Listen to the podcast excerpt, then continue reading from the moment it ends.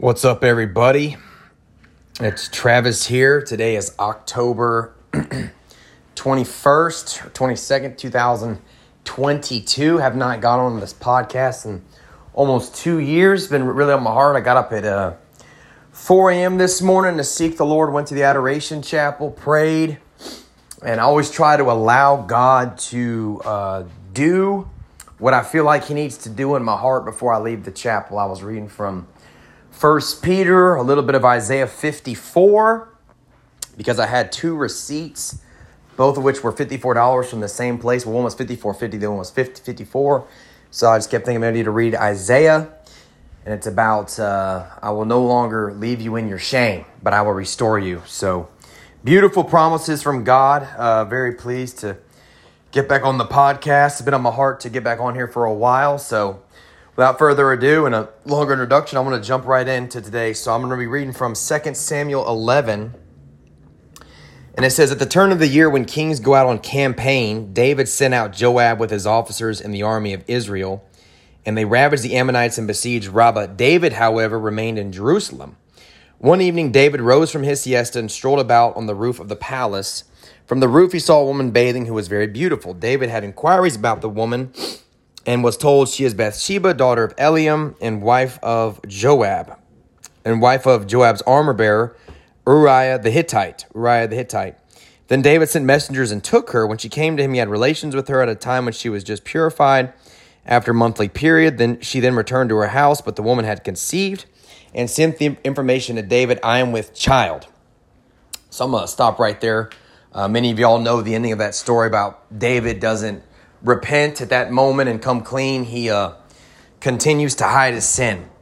And uh, the longer he hid his sin, the more destructive and the greater and the harsher the judgment the Lord had to bring upon him to correct him. And later on, uh, the book it says that the sword will never, never depart from your house, right? Because of what uh, David did. And what's so fascinating is that very first few scripts uh, verses to me. It says, at the turn of the year when kings go out on campaign, and then it goes down a little bit. It says, but David, however, remained in Jerusalem. And then it says, one evening David rolled, rose from his siesta. So think about it. He's, he's lounging. He's in his king's palace. He's had all these breakthroughs. People have danced for him like, you know, he's anointed. He's the anointed of God. He's the king of Israel, the chosen people of God. This guy has, this guy is walking in more power and glory than anyone on the planet at this moment in time. And so what happens is he gets comfortable and he starts having other people do his work for him. He stops going out to battle. He says, "Oh, think of all the milli, the many people that I've you know, conquered and, and look how I, I, you know, God anointed me and I'm the anointed of God and I deserve to rest and this and that. And, and his flesh and the Satan starts seducing David. And what's amazing though is later on in the story, David does repent. Even though he took a while, he still repented. God had mercy on him, he forgave him. And after many years of trials, the Lord restored him and he restored his house. However, unfortunately, later that birthed to Solomon, we know what happened to Solomon. And uh, it's, it's just trippy to think that David should have been at battle. Had David never left, had he stayed engaged, he would not have fallen into sin. And that's where he made his biggest mistake. He took a siesta. He took a nap. I don't know about y'all, but sometimes when I take naps, I'll, I'll feel temptations. I'll, I'll feel, you know, groggy. I'm not as alert. I'm not as honed as I was before I took the nap. And often I think that extreme fatigue can be a spiritual thing. I really do. Because the enemy, I heard this one evangelist once say that, you know, right before a great breakthrough happens, um, I think it was Ray Comfort actually, he would get very tired. And then he knew he had to push through that fatigue because something great was happening. And so David did not choose to push through the fatigue. Rather, David sinned. He, he should have been at battle. And I want to encourage every believer who's listening to this podcast today stay in battle, stay engaged. Don't back out when you're tired, when you're fearful, whatever. Stay engaged. Like when I go out on outreach or I go talk to people when I'm at work, if I feel like I need to do something, maybe I feel fear in my heart or whatever, I just start praying. I say, okay, God, empower me. Holy Spirit, come. Fear go, Holy Spirit, come. Fear go, Holy Spirit, come. Fear go, Holy Spirit, come. Holy Jesus, help me. You know, send angels. You know, by the power of the Holy Spirit, empower me. God, give me grace. God, anoint me.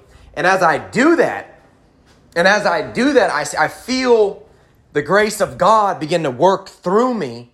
And He gives me that grace for the breakthrough in that moment. But the key is, I've got to stay engaged. You see, when you're at battle, you have to engage the enemy. You don't just look at the enemy, you don't just let the enemy just attack you and slice you up. You engage him, you do battle against him.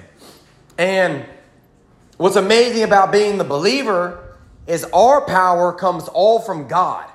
In our own strength, we'd be the most twisted off, perverted people. That's what we would be without Jesus. Because that's all we can do. Anything good in me is a product of Jesus Christ. Anything evil in me is a product of my fallen nature and myself. Everything good is attributed to God. Everything evil in me is attributed to myself and, and uh, my fallen nature. It has, there's no way I can blame my sin on God. I can only thank God for the good works He's done in me and the fact that He's willing to forgive my sin. But it doesn't mean that I have a, a, a license to just sin and get away with it. I can't expect I can't sin expecting God to forgive me, right? So I want to encourage you is to learn learn the times, grow in self-awareness. Grow in self awareness because um, I read this book about growing in holiness. It said you got to grow in knowledge of God, you have to grow in knowledge of yourself. Why? Because if you know your weaknesses, if you know that your, your, your, your limits, like if you know you can only handle 10 hours a day of work or, or you know, 12 hours, four days a week, that's like your limit. Then you need time to rest and be with the Lord. Or you know you need to pray two hours a day. I feel there's some people listening to this. You literally need to pray two hours a day every morning. God's called you to that. God's called you that. He's called you to pray at least two hours every morning. I'm probably one of those people. I need to steward that better, and I'm going to. I feel the Holy Spirit convicting me right now. But uh, yeah, so anyway, um, just steward that. Know your limits. Know what you need to do to keep your soul pure and to avoid those tempt- those things of weakness. Sometimes maybe being on the computer for too long alone. You know, for somebody that's that's too much. You know, you need to be in a public place when you're on the computer for an extended period of time, or you know, some of y'all you need to exercise three or four times a week, or maybe you need to fast. You know, two three days a week. You know, you need to start fasting three days a week. You need to consistently deny your flesh to keep growing and growing and growing in God. So what we don't want to do is to rest on our laurels and say, "Look at all that I have done." Because that's a lie. It's not what you've done, it's what Jesus did through you. It's His grace. Now, you cooperated with it, but still, you could have never done it without Him. So you have to stay in that place of God, there's another battle, there's another fight. I think it was St. Teresa of Avila. She said, It can grow weary knowing that there's always an army coming against you at all points in the day. So I don't want to keep rambling on. I want to pray for you. In the name of the Father, and of the Son, and of the Holy Spirit. Lord Jesus Christ, thank you for every person listening to this podcast, God. I thank you that it would touch uh, thousands of people, Lord, that it would bless them, that it would be encouragement to them, God, that it would uh, just, just be a reminder that you know, we can push ourselves further. You know, we can, we can go further, we can fast longer, we can pray more intensely, we can preach more boldly. And uh, God, we can do this thing, Lord. We can do it because we have you, God. We have Jesus Christ, the God man. So, Father, I thank you, Lord, that a wish fulfilled is a tree of life.